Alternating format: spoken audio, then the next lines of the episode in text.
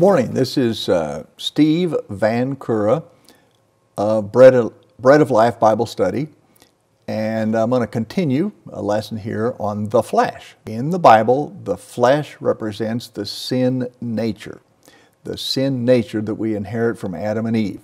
All right. So, just a quick, quick review. Um, Adam and Eve were originally made perfect, but God will always uh, give an opportunity to make a choice whether we want to serve Him or serve self or the devil. All right, remember, uh, the serpent, that represents the devil, came into the Garden of Eden. God had presented two trees to Adam and Eve and said, The tree of life, you can eat all you want. The tree of death, or the tree of knowledge of good and evil, he said, The day that you eat of that one, you're going to die. Okay, now we're not talking of a physical death at this time, but a spiritual death which will eventually lead to physical death. Now, let me just say this the Word of God is not so much for information as it is to bring transformation. Transformation.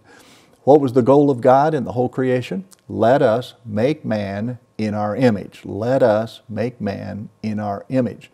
All right, so the Word of God, that's the way. That, that, that it's literally uh, in the parable of the sower and in other parables in, in the Bible, uh, the Bible says the sower of seed is the Son of Man, the seed is the Word of God, and the soil are the hearts of men. Now, the word for seed in many of these is sperma. Sperma, what's, what's that? Well, sperm is the seed of a man. So, what the Bible teaches is the Word of God is literally the seed or the sperm of the Father. All right, and so when you and I receive, remember we're made of dust and dirt, we are made of dirt. And, and when you put a seed in the dirt, that's when it comes to life, germinates, and produces after its kind. Remember, every seed produces after its kind. The good seed produces good things, a bad seed bears a bad plant and bad fruit. Okay. So uh, you could say the Bible is all about two seeds, two trees, uh, seed of the serpent and seed of the woman. Okay, so when uh, Adam and Eve beget sons and daughters, after they'd already rebelled against God, uh, they passed on their rebellious sin nature to all their offspring. How do we enter this realm? How, how do we get here? Well, you were born here. You were first born uh, of your parents, okay, in a physical realm down here. Uh, so you got into the kingdoms of this world in a sense. You, you had to be born here, okay?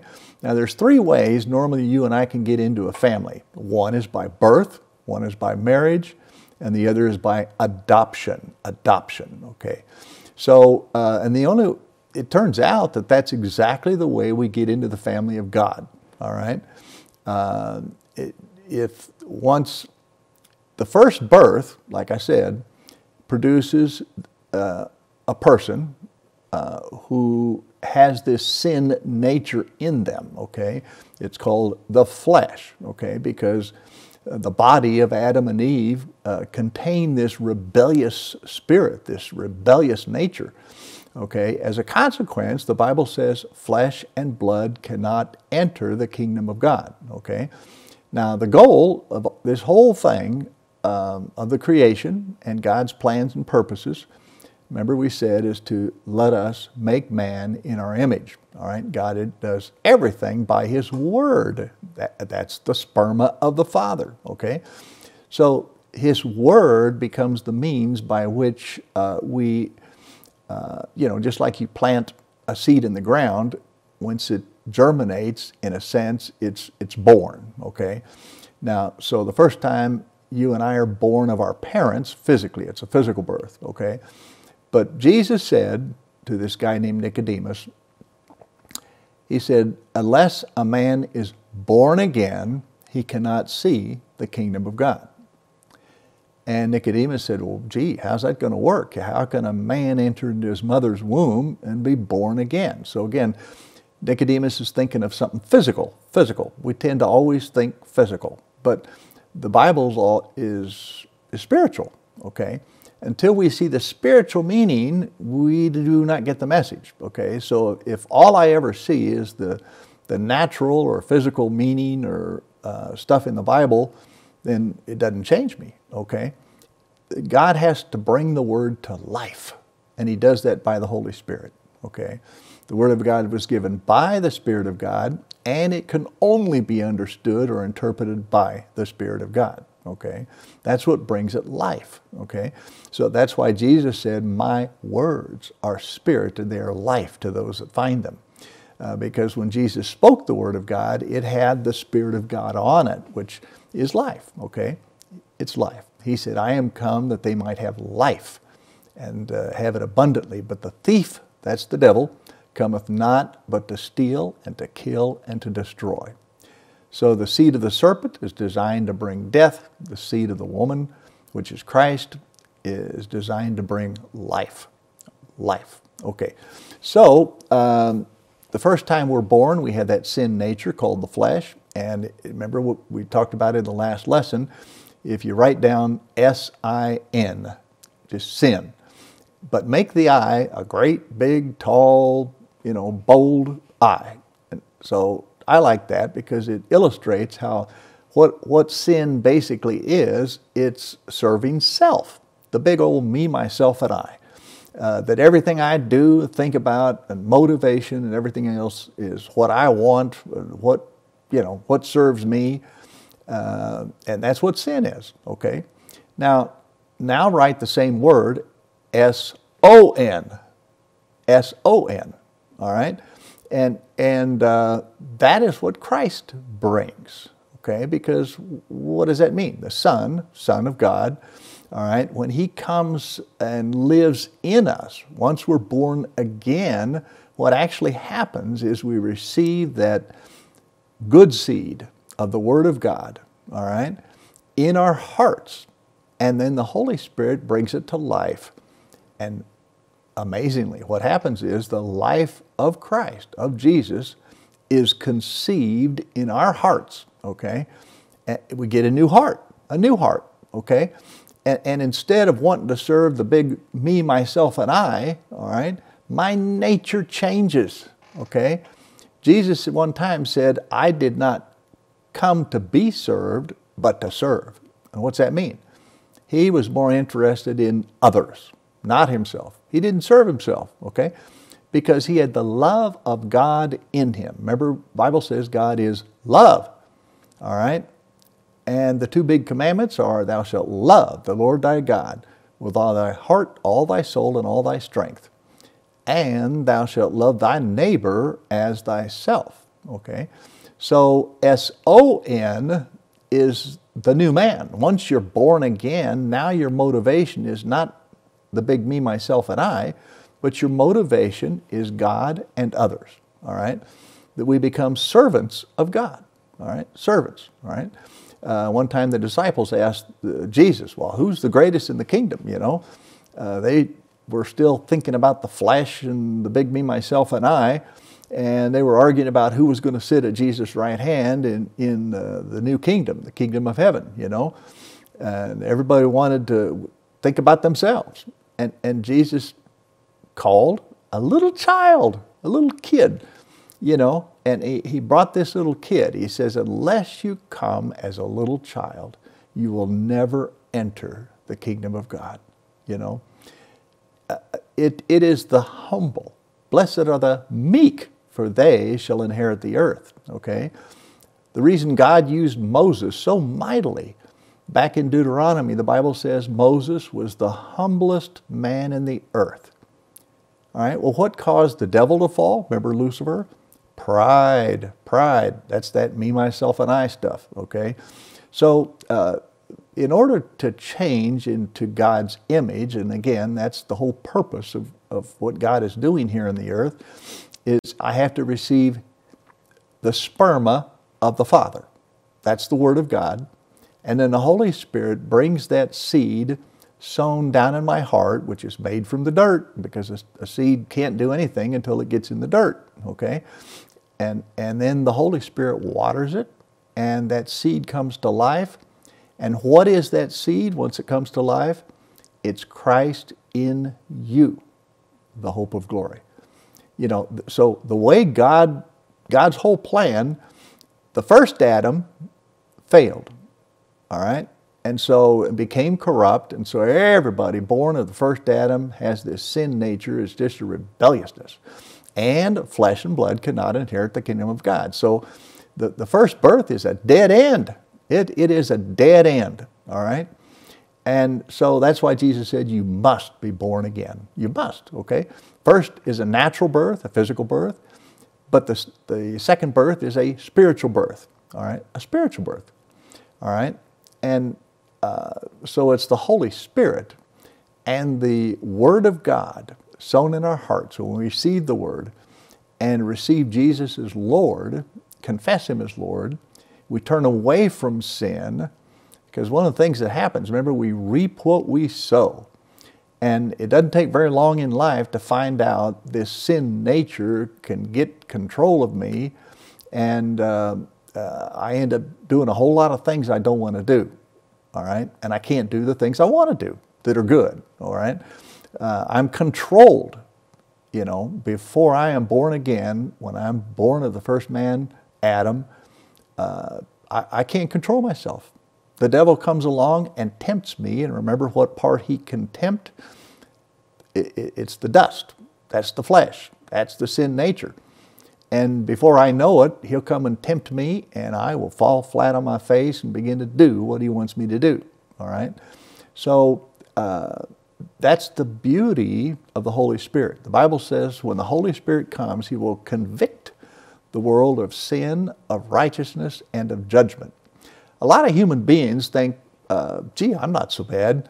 You know, uh, I'm not as bad as this person over here or that person. I didn't kill anybody and, uh, you know, whatever else like that. Uh, and this is what Paul said about that. He said, humans tend to measure, measure themselves by themselves. All right? In other words, there's a, there's a human, human standard of right and wrong, I guess. There's really only one standard of right and wrong, and that's God's uh, commandments. And when you were created, uh, God put that understanding and knowledge or wisdom, I'll say, uh, of what is right and wrong. I mean, every race uh, across the earth, uh, you know, knows what is right and what is wrong. Okay, because God built it into our being. All right? So uh, now, but see, God's standard of righteousness is actually perfection. Perfection. Okay? We think that, that um, God sort of has a big scale. You, have probably seen uh, these images that talk about justice, uh, maybe the court system, courtrooms, and that kind of thing. And you see this woman holding up a, uh, a balance. Okay, you've got the right side and the left side, and let's just say that you know on the on one side you put all the good things that you've done, on the other side you put all the bad things that you've done. And we have this concept that that um, you know if the good outweighs the bad, then uh, God will accept me and I can go to heaven. But that's not the way it works. Here's what God says about mankind. He said, All of man's righteousness is as but filthy rags to God. He said, The heart of man is exceedingly corrupt. Exceedingly corrupt, okay? Uh, in God's eyes, man is desperately wicked. He said, There is none righteous, no, not one. All right, then what in the world, how in the world are we ever going to go to heaven and have a relationship with God you know, if we, we are, have such wicked hearts, okay? Uh, it's something, it's impossible for us to do. You cannot do it. It's not inside you, okay? God has to do it for you.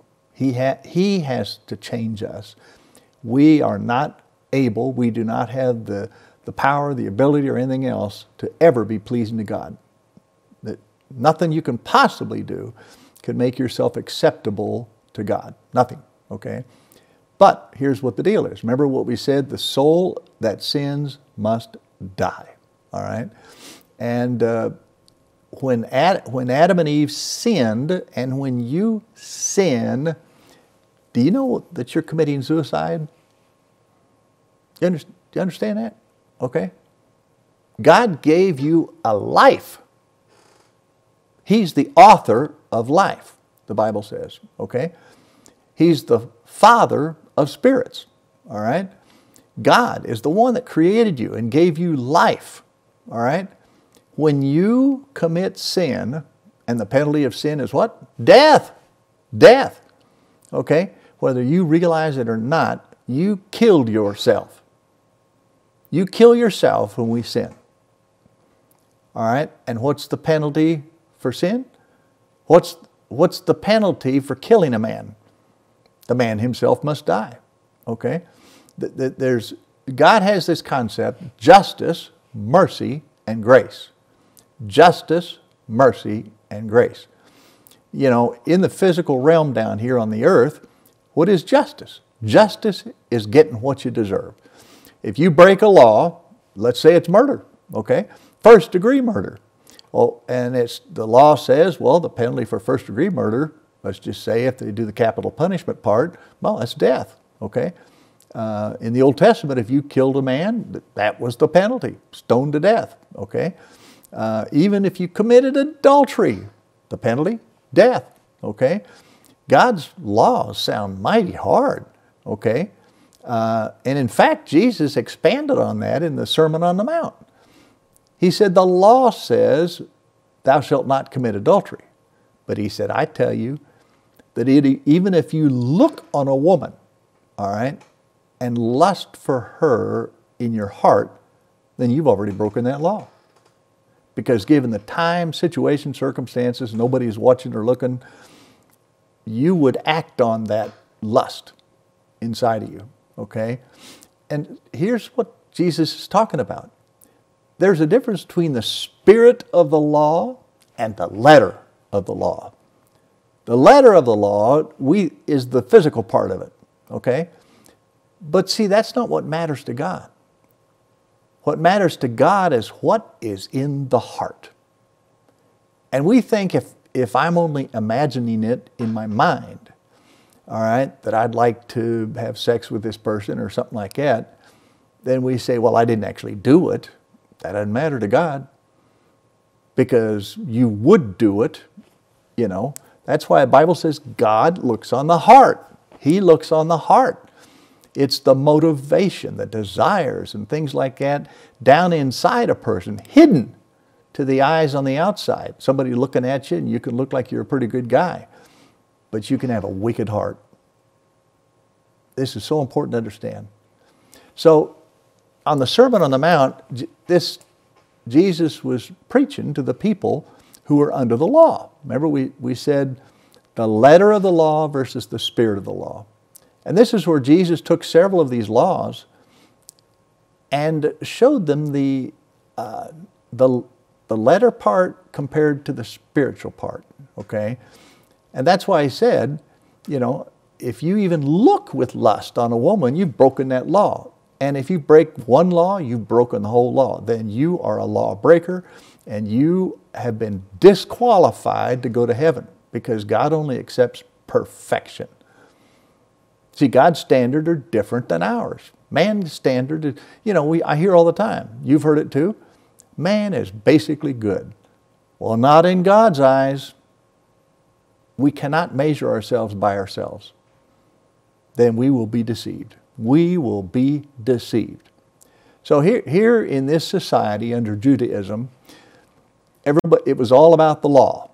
And boy, did people play games the, the Pharisees and teachers of the law and the scribes and the uh, Sadducees and all these kind of people, they wore these big fancy robes and, uh, you know, they taught the law and that kind of stuff. They were legends in their own minds, okay?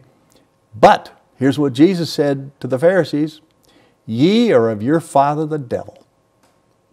Because they said, No, we're, Abraham's our father. And Jesus said, Well, if you were really the seed of Abraham, then you would do what Abraham did. And God had told Abraham, Walk before me and be thou perfect. And by faith, by faith, years before, Abram did just that. He walked in obedience to God's command. And over time, by the Spirit of God, God sanctified and cleansed and made Abram perfect. And that's the standard to go to heaven. That's it. Okay, without holiness, no one will see the Lord.